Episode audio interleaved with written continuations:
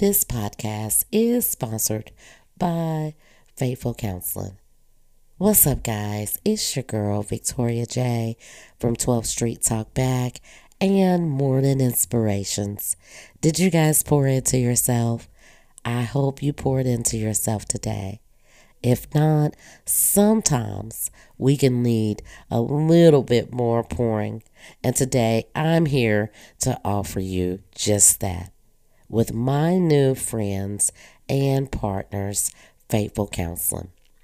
You all always hear me talk about partnering with my Christian comrades in Christ and always needing that extra shoulder to lean on as well as my faith. Well, today you can take comfort in having that exact same partner with Faithful Counseling. Thank you, Faithful Counseling, for sponsoring this podcast. With Faithful Counseling, you will get access to your needs and you'll be matched with your own licensed professional therapist who is a practicing Christian. That's right, who is a practicing Christian. You can talk to your therapist however you feel comfortable, whether it's text, chat, phone, or video call. And you can message your therapist at any time to schedule live sessions when it's convenient for you. And if your therapist isn't the right fit for any reason, you can switch to a new therapist at no additional cost. With Faithful Counseling, you get the same professionalism and quality you can expect from in office therapy, but with a therapist who is custom picked for you. More scheduling, flexibility, and at a more affordable price. Get 10% off your first month at faithfulcounseling.com slash 12th Street Talk Back. That's faithfulcounseling.com slash 12th Street Talk Back. I've also linked it in the description below. Let's start pouring into yourself today with your new partner at Faithful Counseling.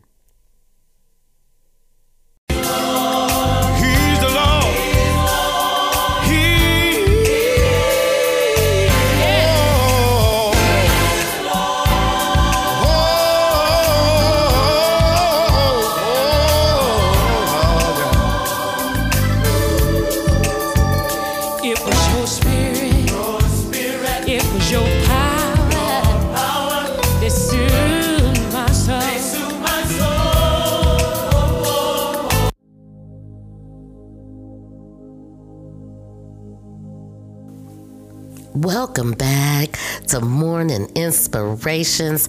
How are y'all doing out there on this beautiful Tuesday morning. I hope you are feeling blessed and ready to give God some praise. Heavenly Father, we come to you right now in the name of Jesus. We thank you this morning for the very breath that we're breathing, Father God. We thank you for your grace and your mercy, Father God, for waking us up under your umbrella, Father God. We thank you, Father God, for not forgetting about us on this day, Father God. We thank you for blessing blessing our husbands and our wives and our children and our extended family, oh Father God. We thank you for blessing our friends, our nation's leaders, Father God, and our enemies too, oh Heavenly Father. As we go on this day, Father God, may we hear a word from you, Lord May we be encamped around and about us with your angels, Father God. Father God, send a word, Father God, so that we can stand still and be able to hear it, oh Father God. May it be etched across the tables of our heart, oh Lord, and may we carry it around with us all day today, Father God. May our light shine so brightly, Father God, that when we enter a room, Father God, they know that you are with us, oh Father God. Father Father God, may we carry peace, Father God, in our hearts and love today.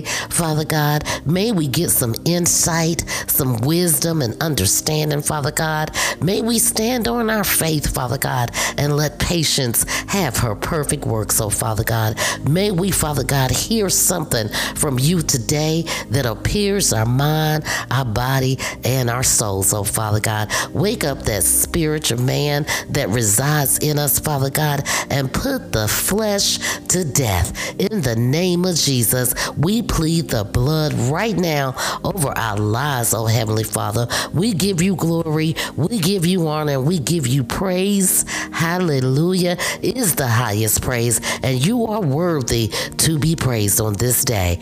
Amen, everybody. Amen. So I hope everybody had a beautiful, beautiful Monday. We missed yesterday. And just for FYI, because the sessions are getting a little bit longer and I am just letting God have his way, I think I'm going to scale them back to Monday, Wednesdays, and Fridays. That gives you guys time to either chop it down, listen to a little bit here, listen to a little bit there, or just take a break from Victoria J. but glory be to God, He is filling my cup up. He is etching his words across the tables of my heart. He's keeping me on the potter's wheel and he is doing a new thing in me. And I am glad for it. And I hope that he's doing a new thing in you as well. So let's head on over to where we left off, where I left off, where I was telling you guys about what I was reading. And I'm a little bit further than what I'm reading with you guys today. But since I started this journey about two weeks ago, it has grabbed a hold on me and it won't let go. So maybe it'll help somebody new in their faith walk. Maybe it'll help somebody remember some things and maybe if someone is hearing it for the first time, they'll be intrigued. They'll be intrigued, and may God lay something on their heart. By no means am I preaching, I am just telling the beautiful, beautiful story that our Heavenly Father has given all us, all of us, freely to be able to read. And I just wanted to share this with you guys. So we picked up, we're going to pick up where we left off, and Judah has spoken to his brothers, and he has decided look, let's not get any blood on our hands because you know what? He is still our brother. So he suggests that they sell Joseph to the Ishmaelites instead of starving him to death in that pit. Now, I don't know where Reuben went, and I did a little investigation. I didn't find too much, but apparently, when Reuben returns to find out that they've sold Joseph to the Ishmaelites and the Midianites, he tears his clothes. He tears his clothes upon hearing that his brothers had sold Joseph and before he could save him, because that was his intention. His intention was to maybe ride it out. Maybe before they decided to get rid of Joseph altogether, maybe he could save him and return him to his father. Because, like I said on last week, he knew the love there. He, even though he was the oldest brother, he knew the love there. So when he found out, he tore his clothes as it was a custom when they was mourning or in sorrow and said, You know, the child is not, and whither shall I go? He's saying to them, Look, where is Joseph? And where should I go? What's going to happen with me when I go back and report this to our father? When we go back and report this to our father, I'm the eldest, I'm the oldest of them all. So, what's going to happen to me when I go back and tell this news to our father? And rightfully so rightfully so, knowing being the oldest and knowing right from wrong and being the protector, protector of all the brothers, not just Joseph. And when you're older and you're an older sibling and you have that responsibility lying on your shoulder, when you have younger brothers and sisters, you you're naturally, it's a natural thing to want to look out for your loved ones. But unfortunately, it's family against family. It's the family feud. And these brothers hated Joseph so much for his favoritism that his father, their father bestowed upon him, for the dream, dreams that he had dreamed and told them about, that they just was full of malice, envy, and hatred. So much so that they ripped his coat off of him the coat of many colors, the one that we all know, threw him into the pit, withdrew him when they seen the Ishmaelites and the Midianites coming, and sold him. They sold him. And that coat, my Matthew Henry tells me, it was sort of like a badge, a reminder to them. Joseph, the dreamer. Joseph, the one that the father dotted on, Joseph, with the finer things than we had. Because you got to remember, the Bible tells us, or my commentary tells us, that Joseph was favored. And he got the finer things. He got to lay around with his father, but he also was a willing participant to do whatever his father asked of him. And that's why he was in that field anyway in Shechem, following and being obedient to his father to go check on his brothers because they had already done dirt. That's why they left in the first place because of Simon and Levi. Simon and Levi killing the men, Hamor's men, killing the men and taking the women and plundering their goods. They had their hands already full of blood, so one would think, why would you want to kill your brother? And Reuben, poor, poor Reuben. Reuben is caught between a rock and a hard place because he's with the brothers in the beginning when they saw Joseph coming and they tore his coat off of him. But when they just said they started speaking this stuff out loud and what their intent was to do to Joseph Reuben, he wasn't with that. He was like, you know, wait a minute, it's going a little bit too far. We y'all want to kill him? I don't think we should kill him. Let's throw him in this pit over here. It ain't got no water in it. We'll starve him to death. That's what he's telling his brothers. But I imagine, because my Matthew Henry and my Bible tells me that he was going to try to wait him out. Wait him out, and hopefully he could return Joseph to his father. Chapter 37, verse 32 said, And they sent the coat of many colors and said, this have we found. Know whether it be thy son's coat or no. This is the conversation that they take back to Jacob. After killing a kid goat and dipping Joseph's coat in it as if indeed Joseph have gotten attacked by a beast in the wilderness, maybe perhaps on the way to see them. And of course, his father knew it. Chapter 37, verse 33 tells us, and he knew it, and he said, It was the son's coat, an evil beast has devoured him. And Joseph is, is without doubt rent to pieces. And Jacob rent his clothes and put sackcloth upon his lawns and mourned for his sons many days. His son many days.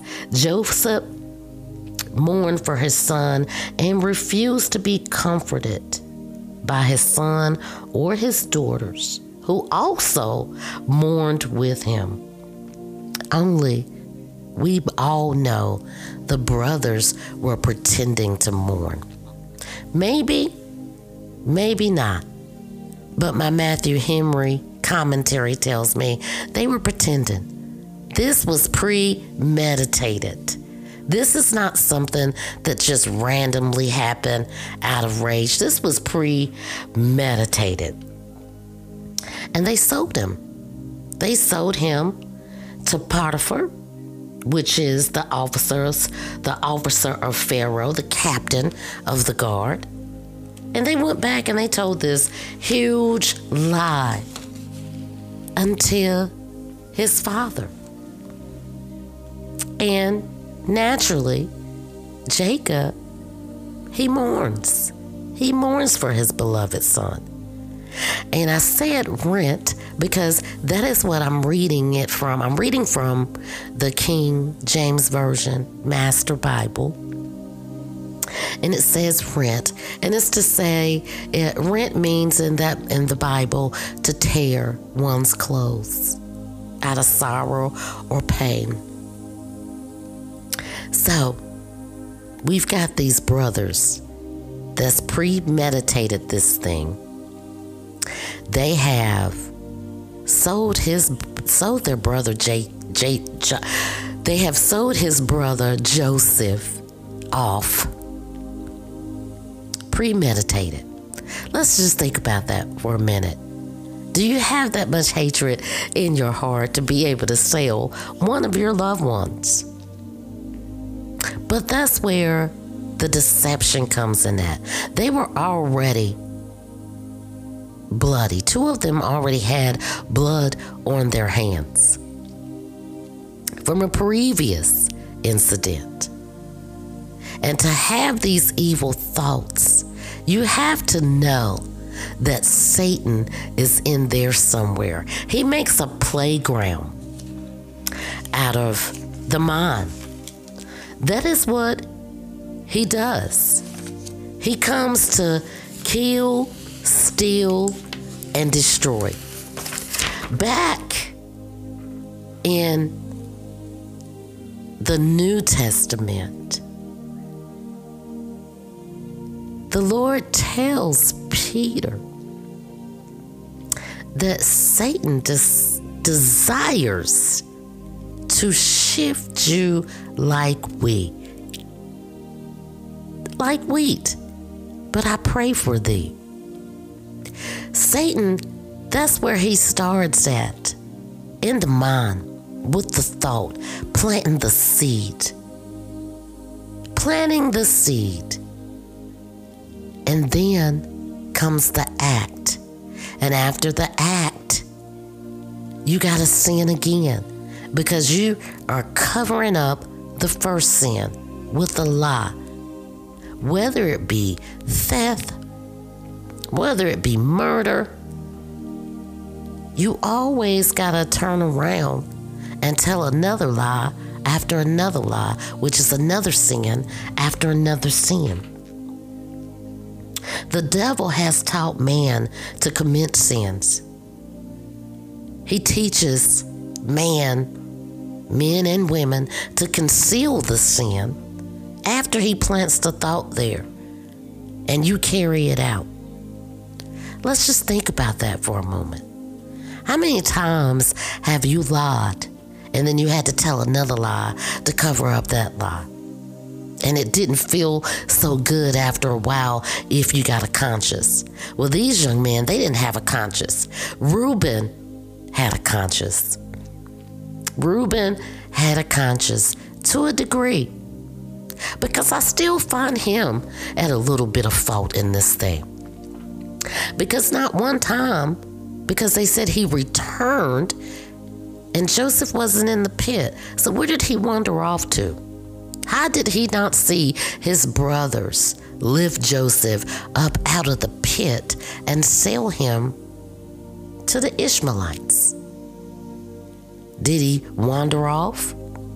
Or perhaps, even if he wandered off, why didn't he go unto his father if it was bothering his conscience that badly and say, Look, hey, Pop, I know me and my brothers have thought or said some evil stuff in the past, but this one I just cannot get down with.